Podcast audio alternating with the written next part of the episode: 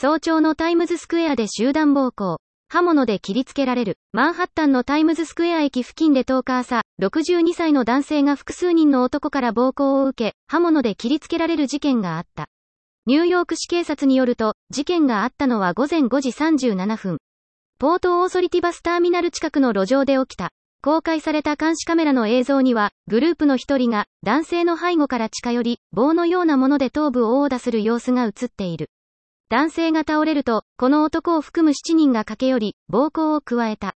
捜査関係者は、犯行グループは、8人から9人の10代だと話している。男らは、近くの駅に逃げ込んだという。警察は現在、監視カメラの映像を公開し、犯人グループに関する情報の提供を求めている。男性は、暴行の間、顔面と首を切りつけられた。病院で手当てを受け、容体は安定しているという。ニューヨーク市の今年の犯罪件数は8万1769件で、昨年に比べて1.73%増加している。発砲や殺人件数は減少しているが、重罪の暴行やレイプ、強盗などが増加した。増加率が最も高いのは、公共交通機関での犯罪だった。9月に提出された被害届は350件で、昨年同時期に比べて72%増加している。